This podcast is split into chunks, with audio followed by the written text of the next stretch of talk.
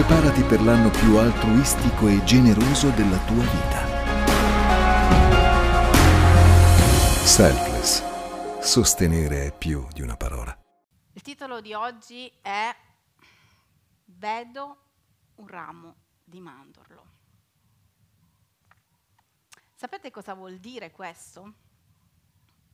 Che stiamo uscendo, o meglio, c'è chi si sta accorgendo, noi non stiamo entrando nell'inverno, paradossalmente, anche se fisicamente sta succedendo, noi stiamo uscendo dall'inverno spirituale.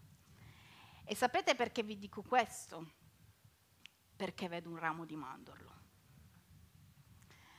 Pastore, che ci vuoi dire stamattina? Dobbiamo cominciare a vedere le cose dello spirito e non le cose che ci circondano. Dobbiamo cominciare a, a, a, vivere, a introdurci in quello che è il suo fiume spirituale e cominciare a guardarlo, a percorrerlo, a entrarci.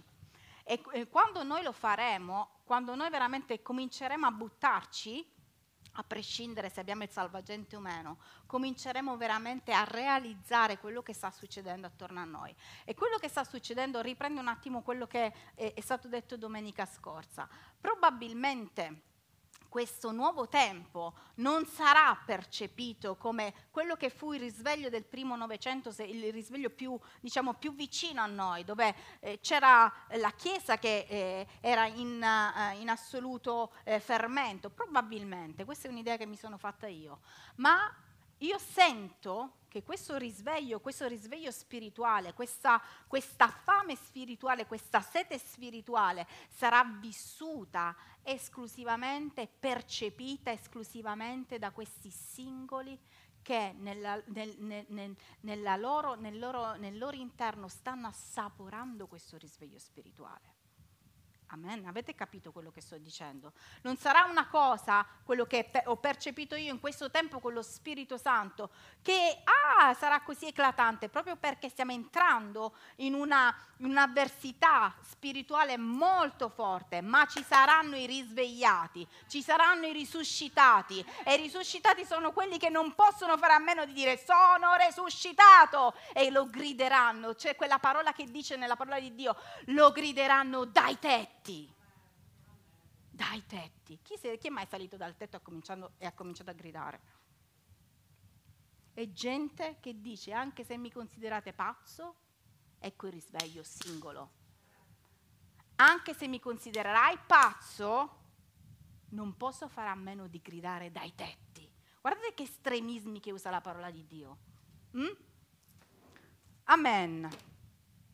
Quindi la predica vuole proprio la predica, quello che Dio mi ha dato, che poi alla fine stamattina è fresca fresca, alle 4 mm, Dio mi ha ri, ri, eh, rimesso il puzzle in due secondi eh, in ordine, perché lui fa così. Parla proprio di questo, parla della necessità che noi abbiamo di guardare, di sperare, di afferrare, di credere che quello che Dio ci ha detto succederà. E soprattutto, e oggi vi svelerò anche un, tra virgolette, segreto, noi dobbiamo imparare a mettere nell'ordine spirituale quelli che sono i suoi pensieri, perché noi abbiamo molta difficoltà a credere, passatemi il termine, a focalizzare e a interiorizzare quella che è la verità di Dio. A maggior ragione in quest'ultimo periodo sembra, avete presente come le, i muri di gomma, ecco come quelli, sembrano come delle palle che tornano indietro, boom, boom, boom, perché il nostro, il nostro spirito è poco allenato. E quindi noi abbiamo bisogno in questo tempo di togliere, togliere, togliere, togliere. E vi svelerò come Gesù stesso ci spiega come fare. Wow. Amen. Amen. Andiamo a Matteo, capitolo 21, versetto 28. Dice, che ve ne pare? Che ve ne pare? Questo è Gesù che parla. Un uomo aveva due figli. Avvicinandosi al primo disse, figliuolo, va a lavorare nella vigna oggi. Ed egli rispose, non ne ho voglia. Ma poi, pentitosi, vi andò. Avvicinandosi all'altro, disse la stessa cosa. Egli rispose, vado io, Signore, ma non vi andò. Quale dei due fece la volontà del Padre? Essi gli dissero, il primo, il primo! E Gesù a loro, io vi dico in verità, i pubblicani e le prostitute, ripetete con me, i pubblicani, ha detto lui, entrano prima di voi nel regno di Dio, poiché Giovanni è venuto a voi per la via della giustizia e voi non gli avete creduto, ma i pubblicani e le prostitute gli hanno creduto e voi che avete visto questo non vi siete pentiti neppure dopo per credere a lui. È forte come parola, molto, molto, molto, molto forte. E io oggi voglio proprio parlarvi di tutte quelle persone, o, o meglio, accennarvi a delle figure spirituali che probabilmente nella loro vita si sono trovati, forse come me e te, quindi sono, potremmo definire i nostri simpatizzanti, si sono trovati a dire no Signore, io questo non la posso superare, io questa sinceramente non la posso vivere, io questa la rifiuto, come si dice, eh, batto, eh, accendo e vado avanti. Signore, questa no, questa no. A un certo punto vi rendete conto come la parola di Dio è, è, è pazzesca? Dice che lui proprio gli rispose, non ne ho voglia. La prima cosa che mi risalta agli occhi e che voglio passare, che lo Spirito Santo mi ha, mi ha trasmesso, è che Lui vuole delle persone, dei figli, un popolo, una chiesa, una sposa sincera. Tutto questo essere costruiti, tutto questo essere, eh, non lo so, eh, religiosi, perché questo, lui non lo vuole. Lui vuole gente autentica. E sapete qual è la caratteristica della gente autentica? Che c'ha il suo timbro. E quando tu hai il suo timbro, non gli dici non ne ho voglia, ciao ciao. Avendo il suo timbro, avendo il suo sigillo, io, a me piace sempre pensare che c'è un sigillo tipo un, un tatuaggio, no? Di Dio. Qui. Avendo questo, io gli appartengo. E quando ho il suo DNA, quando ho la sua appartenenza, come dice la sua parola, ma da chi me ne devo andare se non da te? Anche se io ti ho detto che non ne ho voglia, l'ho fatto, sono scappata, me ne sono andata eh, come, come, fu per Giona, me ne sono andata da un'altra parte, ho, ho pensato che questa cosa non fosse troppo grande, ma da chi me ne devo andare? Abbiamo visto all'inizio, perché vi ho fatto vedere questo video? Bomba, che dovremmo ricordarci tutti, perché noi stiamo andando verso questa meta spirituale.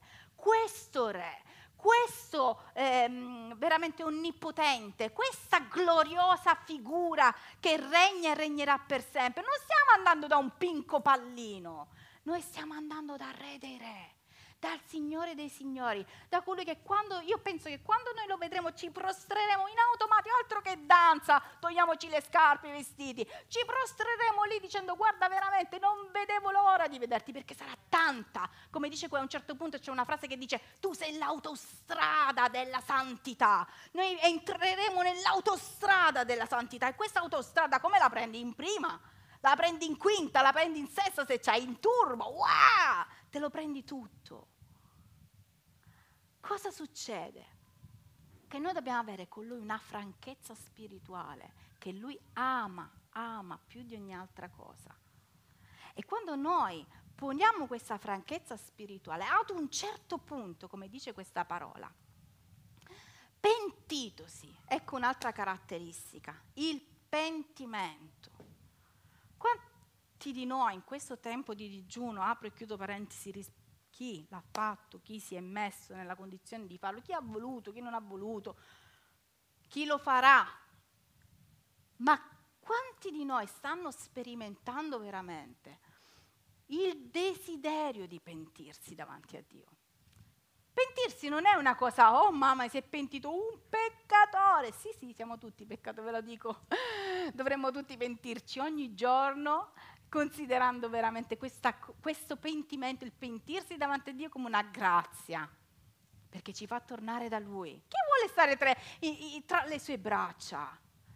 Di cosa stiamo parlando? Dell'autostrada, della santità che ci porta all'eternità dice che questo si è, ha, ha detto di no, la prima cosa che ha detto no, questa no. Eppure si è pentito e tornato da lui e come dice la sua parola, come ci insegna, poi lo fece. Voglio parlarvi di una, due, tre, quattro persone, velocissimamente. Giuseppe, noi conosciamo questo personaggio, non vi leggerò niente di Giuseppe, vi racconto un attimino la storia di Giuseppe.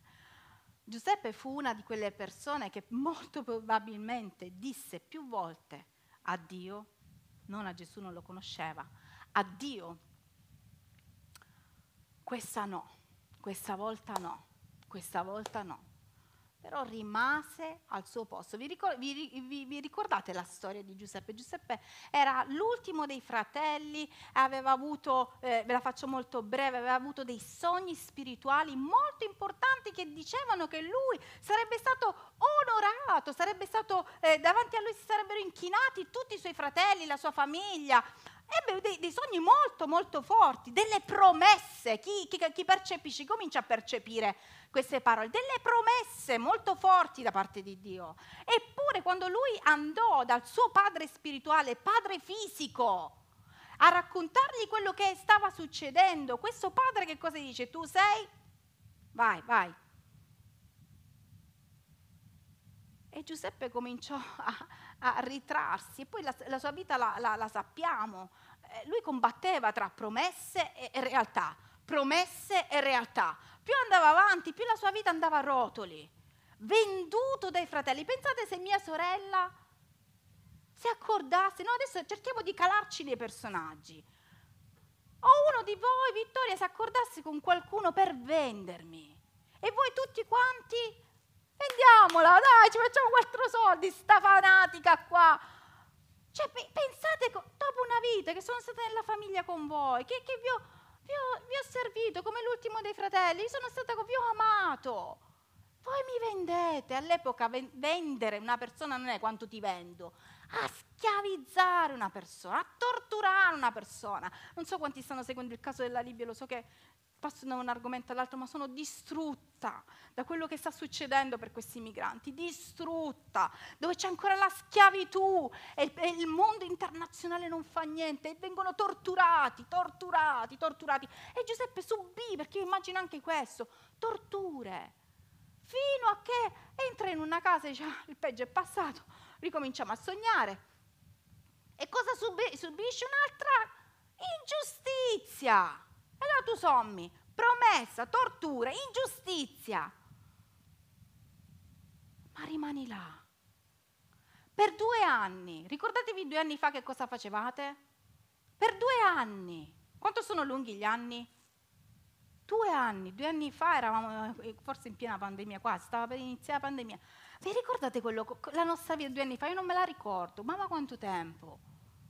Per due anni questo è stato messo dentro una prigione. Io penso che ogni giorno poteva, guardava il cielo blindato, buio, perché non c'erano le luci, non c'era il cibo ogni giorno, non c'era il caldo cuscino, la copertina, il letto, c'erano i topi, c'erano i ragni, c'erano i morsi, c'erano due giorni, ma tu mi hai fatto imma- due anni torturato così, ma è rimasto là.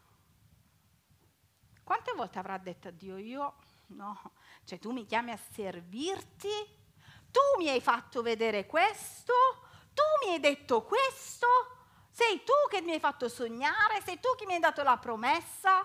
E tu, con, tu, tu fai questo alla mia vita? Pesante. Ma Giuseppe non si tirò indietro Quante volte ci stiamo tirando indietro? Ragazzi, questi sono tempi molto importanti spiritualmente. Sapete quando noi ci tiriamo indietro? Noi non ci tiriamo indietro nelle, nelle, nelle cose grandi perché siamo graziati. Dopo la venuta di Cristo effettivamente il, il mondo occidentale effettivamente è graziato. E noi ci tiriamo indietro alla chiamata di Dio che è una chiamata santa, è una chiamata reale, è una chiamata regale.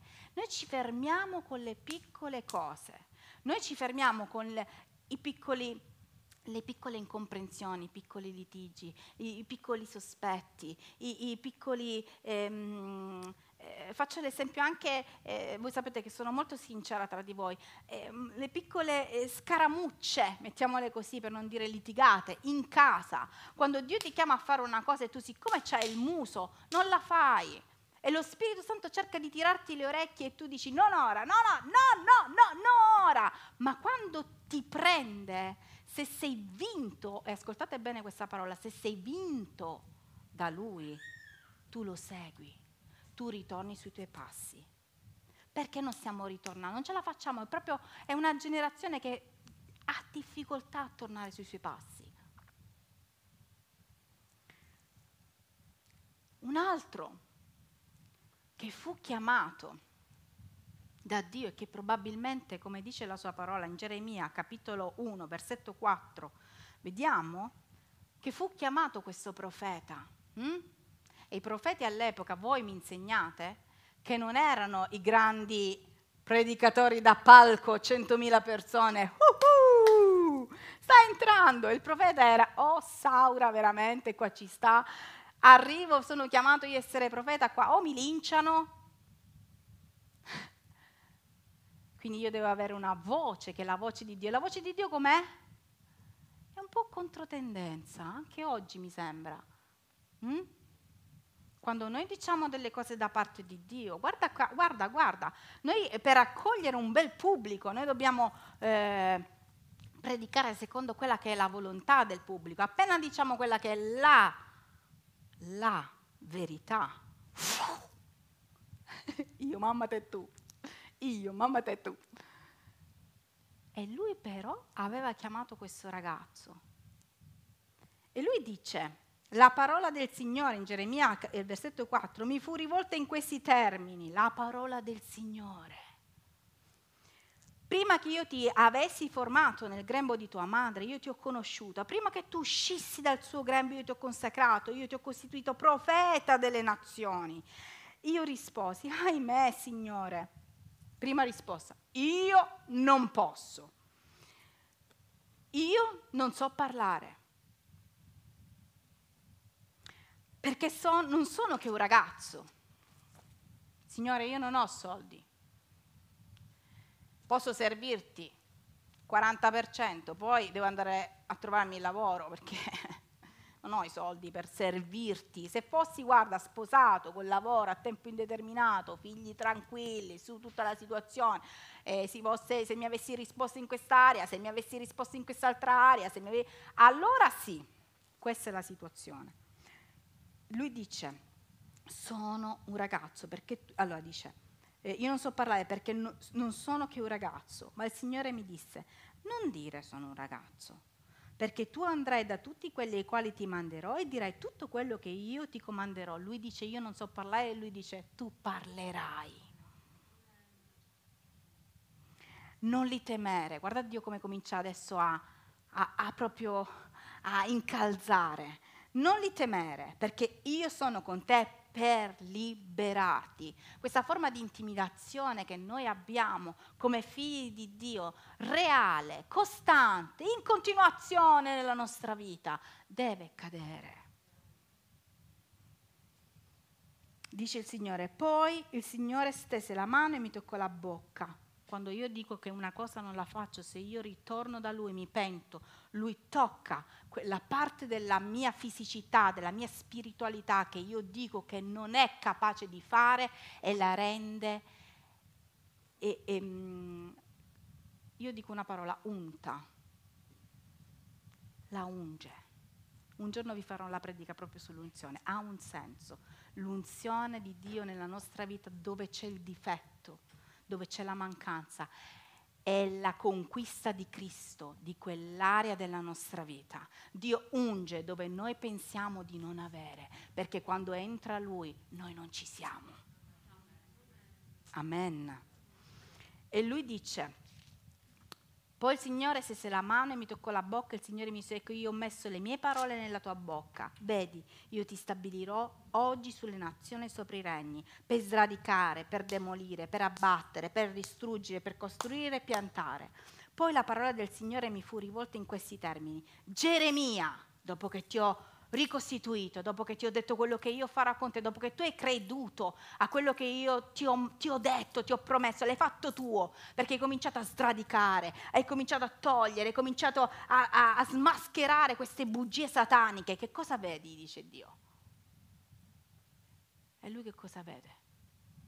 Io vedo un ramo di mandorlo. Io vedo la primavera spirituale nella mia vita.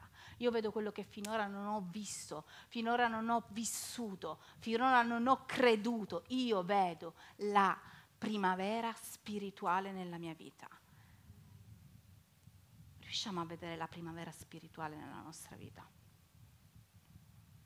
La primavera spirituale nella nostra vita ha a che fare con il sovrannaturale di Dio, ha a che fare con un essere impermeati in Lui, costantemente la sua presenza, che tu sembri, se dici le cose, un pazzo, se tu vivi le cose, un pazzo, una pazza, perché quella pace, quella, quella, la constatazione della sua gioia, della sua presenza, della sua costanza, della sua fedeltà, non te la toglierà nessuno, anche se tutto attorno a te è buio.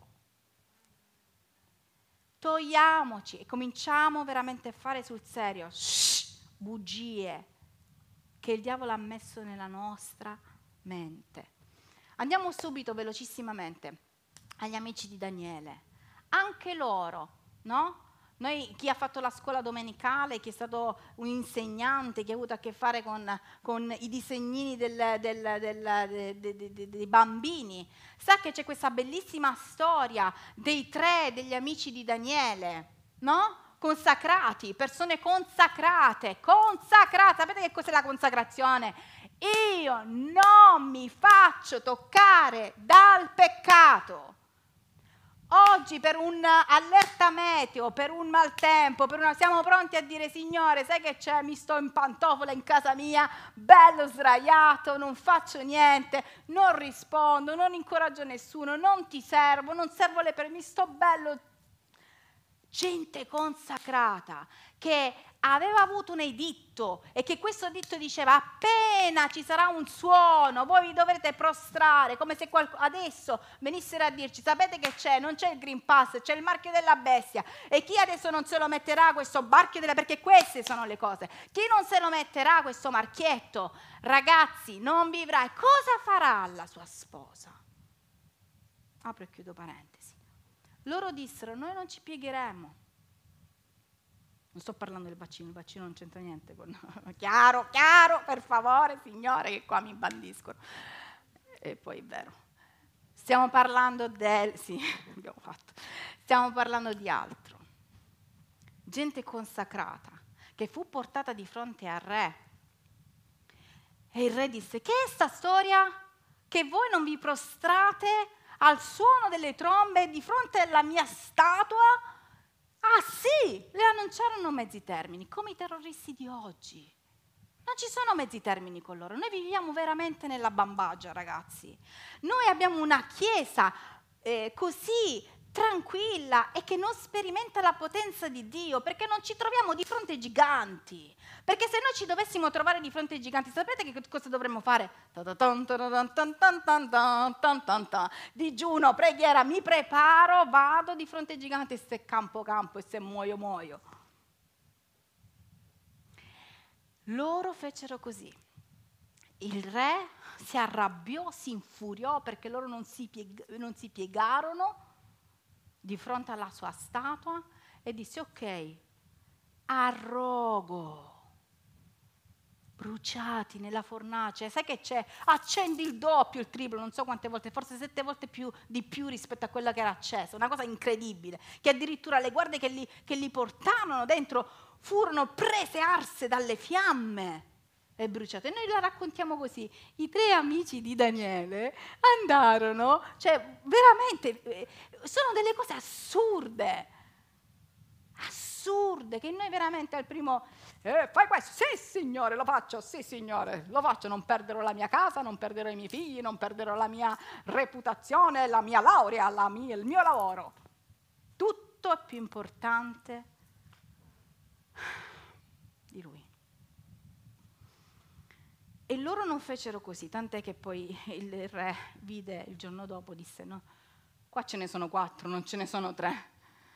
Chi è questo quattro, questo quarto? Ecco come il sovrannaturale si, si manifesta poi. Quando c'è un, un'obbedienza, quando c'è una consacrazione, quando c'è una fermezza, rimango fermo, che mi hai detto Signore rimani fermo, Uah, arriva il tornado, arriva la tempesta, arrivano, tu, tu, tu, ti sparano di sopra, e tu rimani fermo. Ah, Signore, quando finirà questa battaglia, rimani fermo, rimani fermo, rimani fermo. All'improvviso arriva il quarto. E tutti quelli che stanno là a deriderti, a volerti morto, parlo delle, delle, dei, dei principati spirituali, si devono arrendere, perché c'è il quarto, c'è lo Spirito Santo. E così è stato per questa storia. Loro probabilmente avranno detto all'inizio, ma Signore non, non ci puoi chiamare a questo, dopo tutto quello che abbiamo fatto, siamo stati deportati. Sapete che vuol dire deportati? Cammina, cammina. Il camminare è il meno. Cammina, cammina. Vedi di tutto, morto di fame, di sete. Rimasero fermi. E voglio concludere con un personaggio che è un mito per la mia vita dopo Gesù ed è l'Apostolo Paolo. Sapete perché voglio parlarvi di lui? C'è un aspetto in Atti al capitolo 21. L'Apostolo Paolo già aveva vissuto tantissime cose. Vedete che la consacrazione e l'integrità ha a che fare con l'osservanza dei principi della parola di Dio. E se Dio ti dice che tu devi fare una cosa, e se Dio ti dice che tu non puoi mantenere un certo atteggiamento, non puoi essere arrabbiata, non puoi essere rancorosa, non puoi essere rancoroso, non puoi essere una persona che ehm, eh, ha quel, quella cosa brutta dentro. Noi dobbiamo rimettere tutto, è molto pratica la parola di Dio, noi dobbiamo specchiarci par- di fronte alla parola di Dio.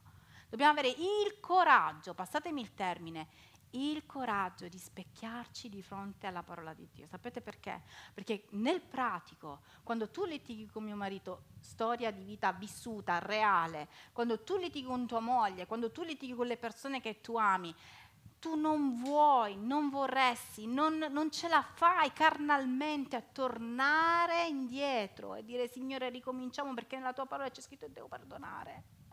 E il perdono è reale. Sapete perché ci serve tutto questo? Per andare nell'autostrada che porta al Re. Noi non possiamo andare singhiozzando, so, sapendo la verità, finché noi non la sapessimo. Ma se noi sappiamo la verità, noi dobbiamo avere il coraggio di specchiarci e di dire, Signore, ho messo un freno a questa verità. E l'Apostolo Paolo a un certo punto di, del racconto, al capitolo 21, vediamo che dopo numerosi viaggi che lui fa, lo Spirito Santo gli mette in cuore un viaggio a Gerusalemme, nel Covo dei Leoni.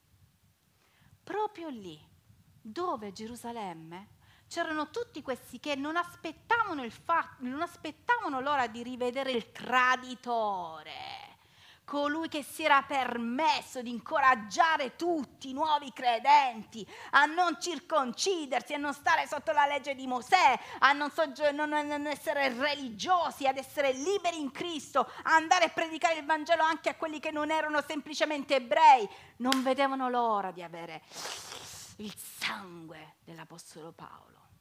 Dio gli dice tu andrai a Gerusalemme, tu andrai a Gerusalemme.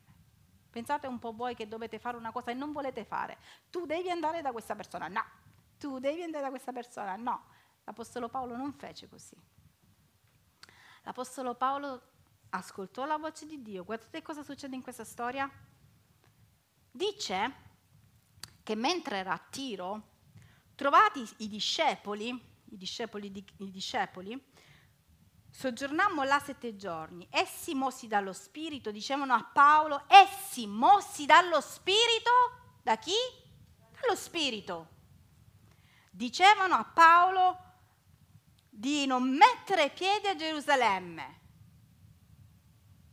Cerchiamo di ragionare su quello che leggiamo come se la Chiesa, io sento una chiamata, facciamo le cose realme, reali, sento di andare in Libia, l'assurdità che non sento perché sinceramente non sento ma per paura, non sento, ma mettiamo che il Signore mi svegliasse, mi dice se tu devi andare in Libia dalle donne della Libia, ma Signore in Libia, sì, e voi tutti, sapendo la situazione che c'è in Libia, in Libia pregando ricevete da parte dello Spirito che io non devo andare in Libia perché morirò in Libia. Ma se paccia, in Libia, fai adesso da online, internet, predica così. Qualcuno sentirà, ma in Libia finirà la tua vita. Mossi dallo Spirito pregarono così.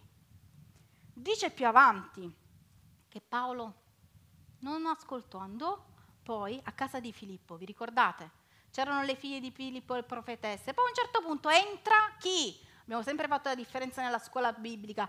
Eh, entra proprio un profeta, un profeta, non uno che aveva un dono di profezia come le figlie di Filippo, un profeta, aveva il ministero di profezia. Sapete che vuol dire? Ti faceva i raggi X. Entra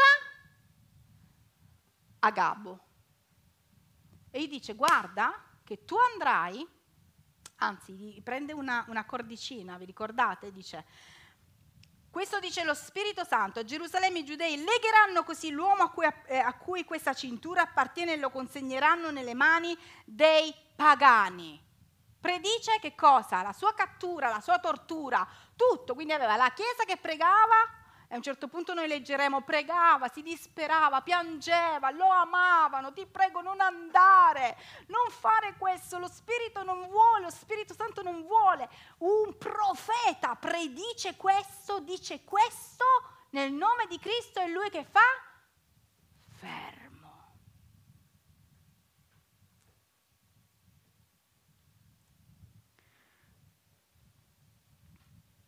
Dice Paolo, al versetto 13. Che fate voi? Piangendo e spenzandomi il cuore. Sappiate che io sono pronto non solo a essere legato, ma anche a morire a Gerusalemme per il nome del Signore Gesù. E poiché non si lasciava persuadere, ci rassegniamo dicendo, sia fatta la volontà del Signore. Io ho i brividi soltanto a leggere queste parole. Vedete l'integrità che Dio vuole nella nostra vita, la fermezza che Dio vuole nella nostra vita. Dio, ci sono delle cose così banali e noi neanche riusciamo a sbloccare queste cose banali. Non ci chiederà cose molto più grandi di quelle che noi non potremo sopportare, perché non siamo a questa altezza che però Cristo vuole che noi abbiamo, l'altezza di Cristo. Dio sta cercando una sposa senza ruga, senza macchia, una sposa, sapete che qual è la cosa più bella di tutta questa storia, di queste storie? Come vanno a finire? A parte vabbè Paolo che... Shh, però, come vanno a finire? Dove sono questi giganti della fede? Come sono arrivati in cielo, cosa hanno lasciato, chi hanno lasciato.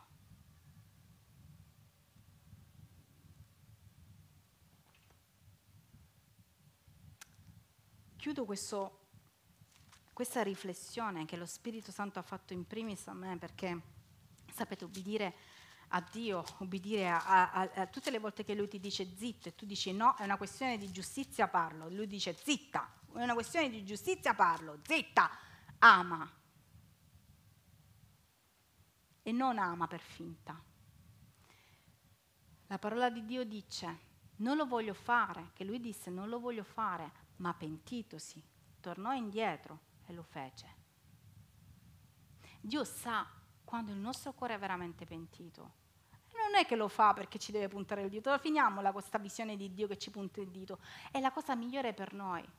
Perché ogni volta che c'è un perdono, che c'è una misericordia, che c'è la, di, la voglia di ubbidire allo Spirito Santo, che c'è la voglia di essere free con lui, leggeri. Sapete cosa? Quanti pesi cadono? Ma se Dio dice così, ma perché devi costruirti 2300 problemi? No, perché io penso che il Signore bisogna un po' mettere ordine, sto fatto del Covid, non Covid, eh, eh, stiamo lontani, non stiamo lontani, non veniamo in chiesa tutti questi giorni, non facciamo tutta questa volontà di Dio, non ci possiamo mischiare Troppi ragionamenti nostri, pacci, siamo pazzi, nella nostra mente è entrato qualcosa che, che, che non, non, non, lo so, o siamo cristiani o siamo, non lo so, simpatizzanti, lettori, non, chi legge poi, eh, ascoltatori, visitatori, diciamo quello che siamo, diciamo quello che siamo, perché la verità ci rende liberi.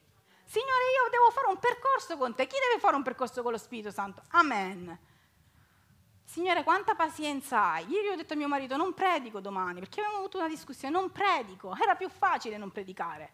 No, torni, che c'è scritto nella parola di Dio? Chiedi perdono, ti penti. Ma no, no, no, ho ragione io, ti penti, perché non hai ragione, ti penti. Perché la tua bocca deve essere pura.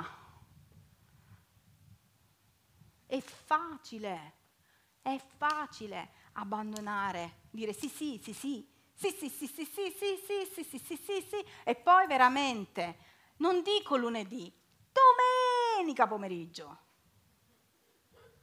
Che stiamo accelerando i tempi, al contrario. Sapete che cosa è successo? Che è stato attaccato anche Gesù, nella sua integrità. E sapete come è stato attaccato? Questa è una rivelazione che voglio lasciarvi e chiudere così.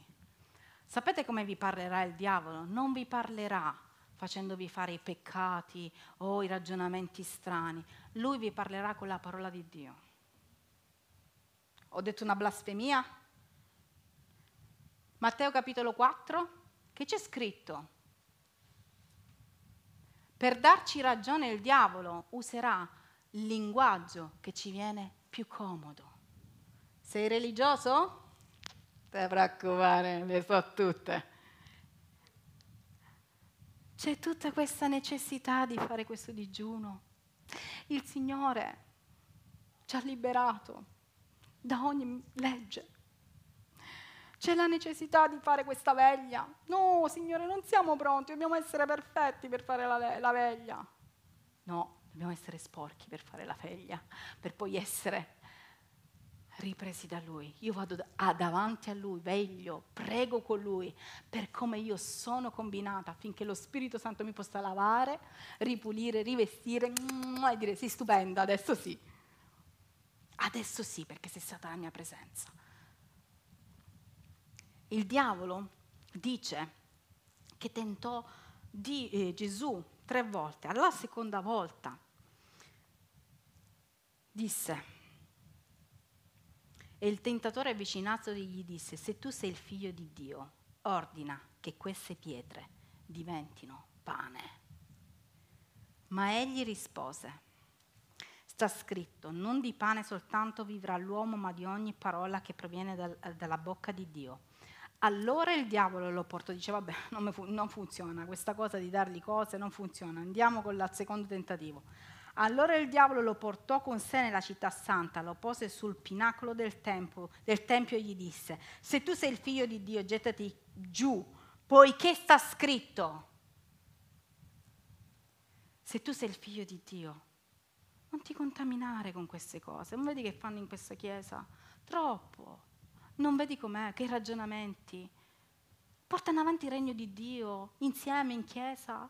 Uh, con questo disordine, con questa, tutti che vogliono fare qualche cosa, ordine, ordine, ordine, ordine, ordine, ordine, una alla volta, per favore, una alla volta.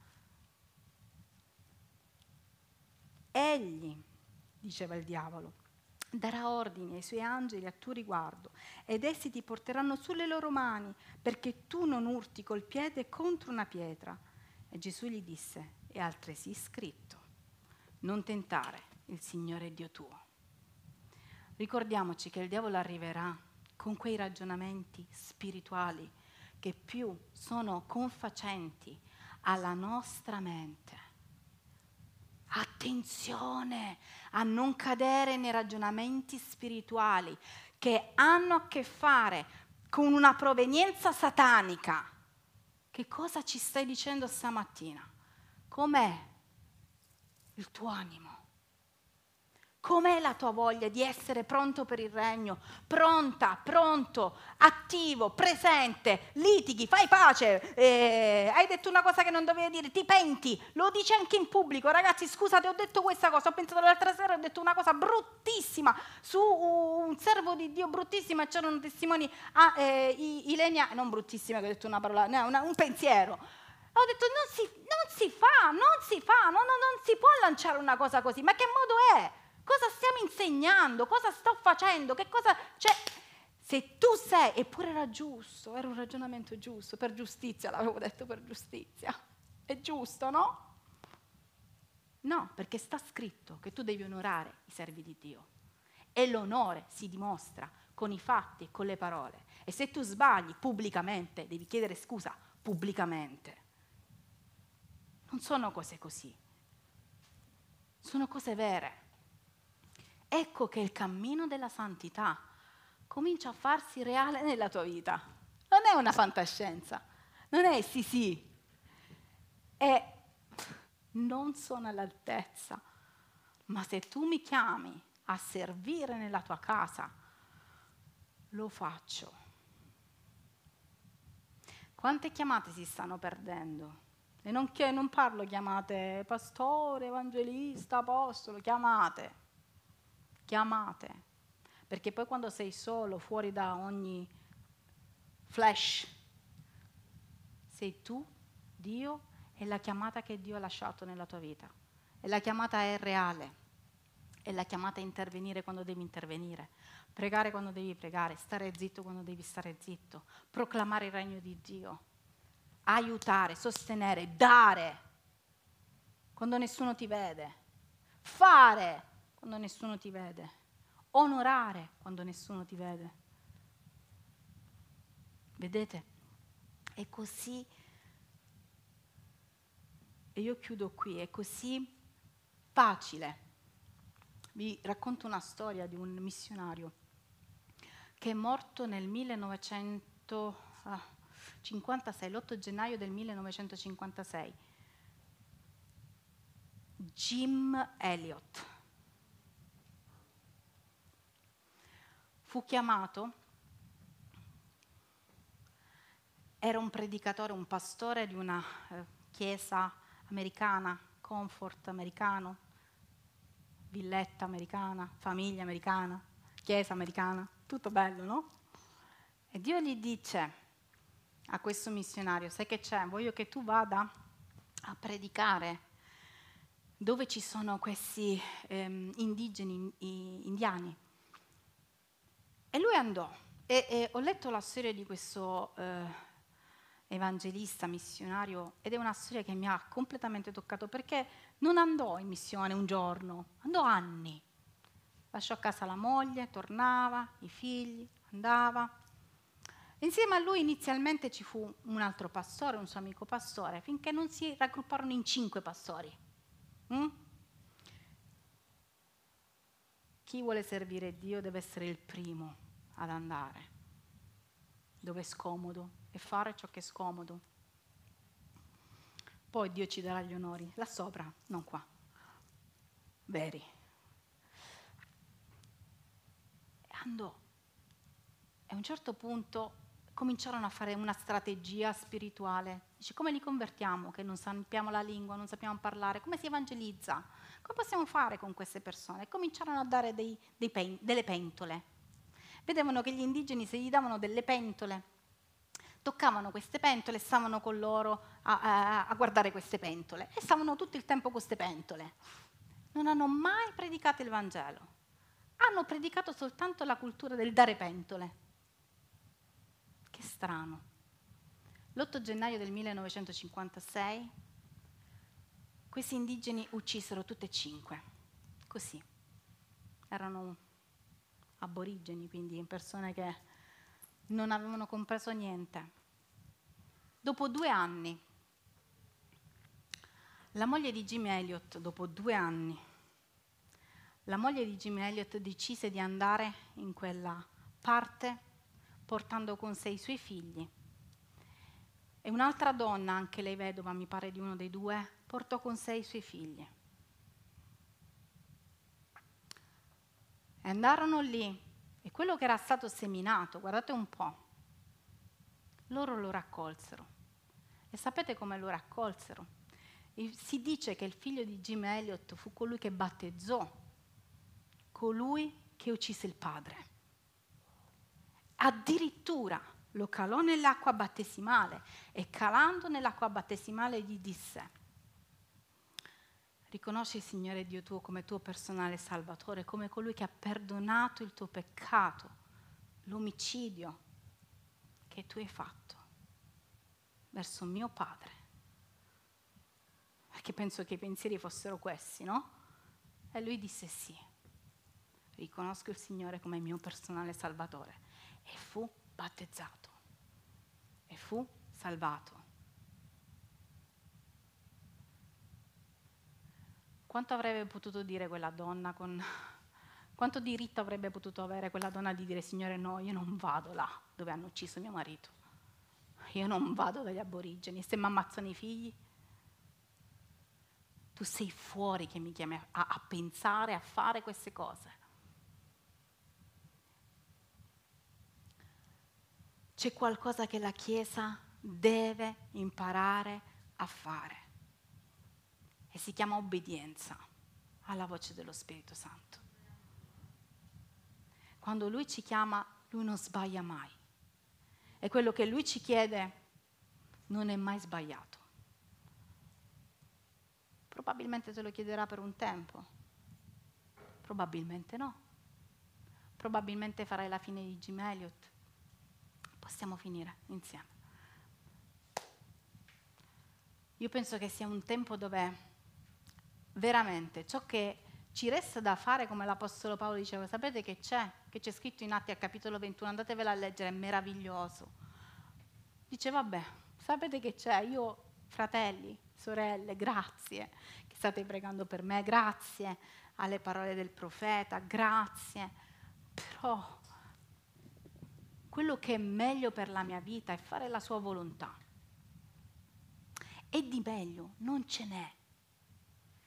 Quindi se lui mi lascerà in vita, amen. Se lui non mi lascerà in vita, la sua gloria, vada tutto per la sua gloria, la sua gloria verrà comunque manifestata. Io non credo che qua siamo chiamati al martirio, però siamo chiamati veramente a obbedire alla chiamata semplice, passatemi il termine, semplice, che non ci costa niente. Magari a qualcuno costerà i soldi, a qualcuno ti dirà, sai che c'hai 80.000 euro nel conto, dammeli. Perché? Perché devo costruire qualcosa, devo costruire quell'appartamento che in questa, in questa, città nessuno ha mai sentito il mio grido. Io ho bisogno di un rifugio per le persone che non ce l'hanno, perché tutti noi vogliamo i nostri soldini dentro le tasche. Nessuno mai sente una cosa del genere, non c'è uno, uno, ma non qua in generale, non, non è un rimprovero, uno, e metto pure io, uno che dice ho sentito Dio mi ha chiamato a fare una cosa assurda tutti i miei risparmi li devo dare, non lo so, devi fare qualcosa, pastore. Ti è successo qualcosa? Nel senso hai un progetto da parte di Dio, non per noi, per Lui.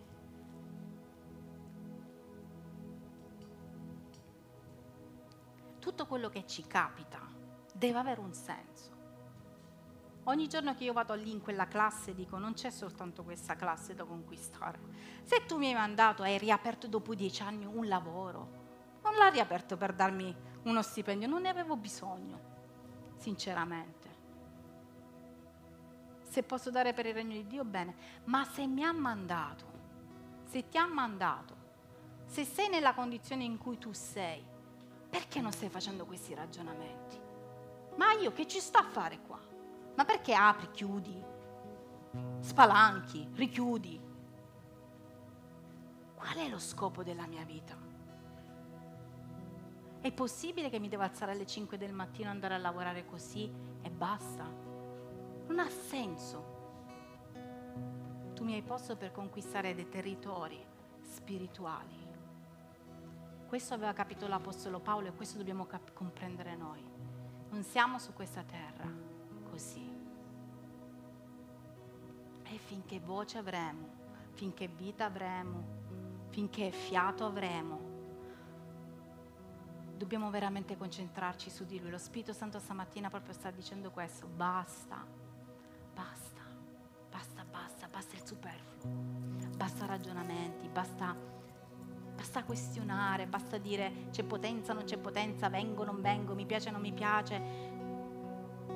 Signore, parliamo io e te poi sarà un, un, come si dice, un elemento aggiunto per la mia chiesa, un elemento aggiunto per la città, ma io e te, Spirito Santo, anche se mi trovassi nella fornace,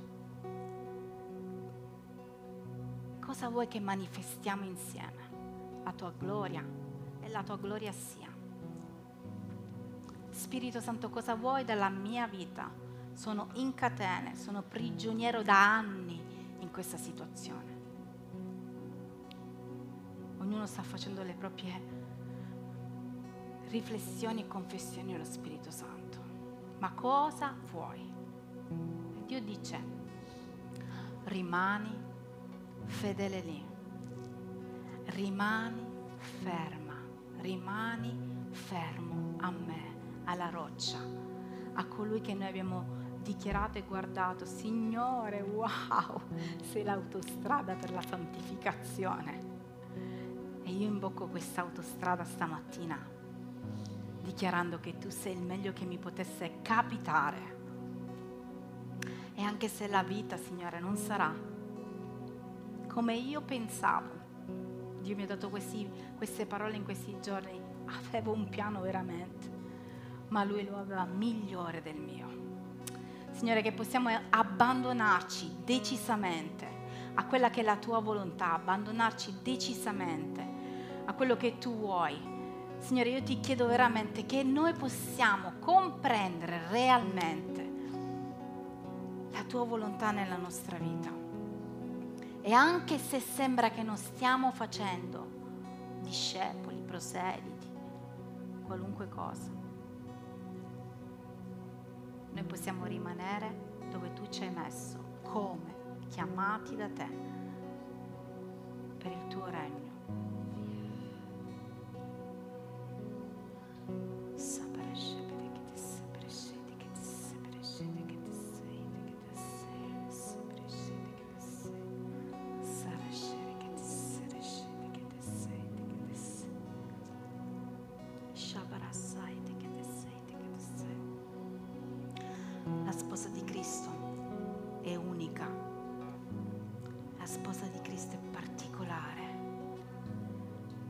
Sposa di Cristo è eccezionale.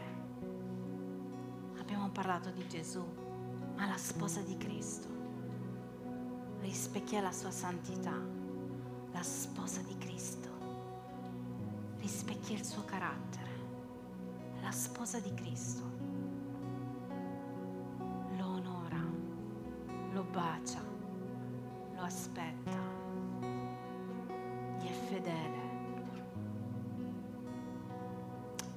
sposa di Cristo.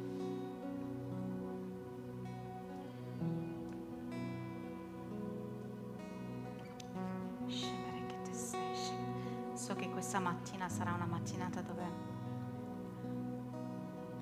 c'è chi lascerà un vizio, c'è chi lascerà un progetto, c'è chi si pentirà di come ha svolto finora determinate cose.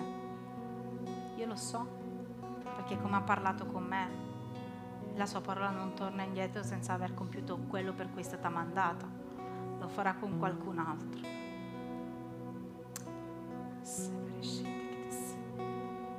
Il diavolo ieri mi diceva come farai a predicare?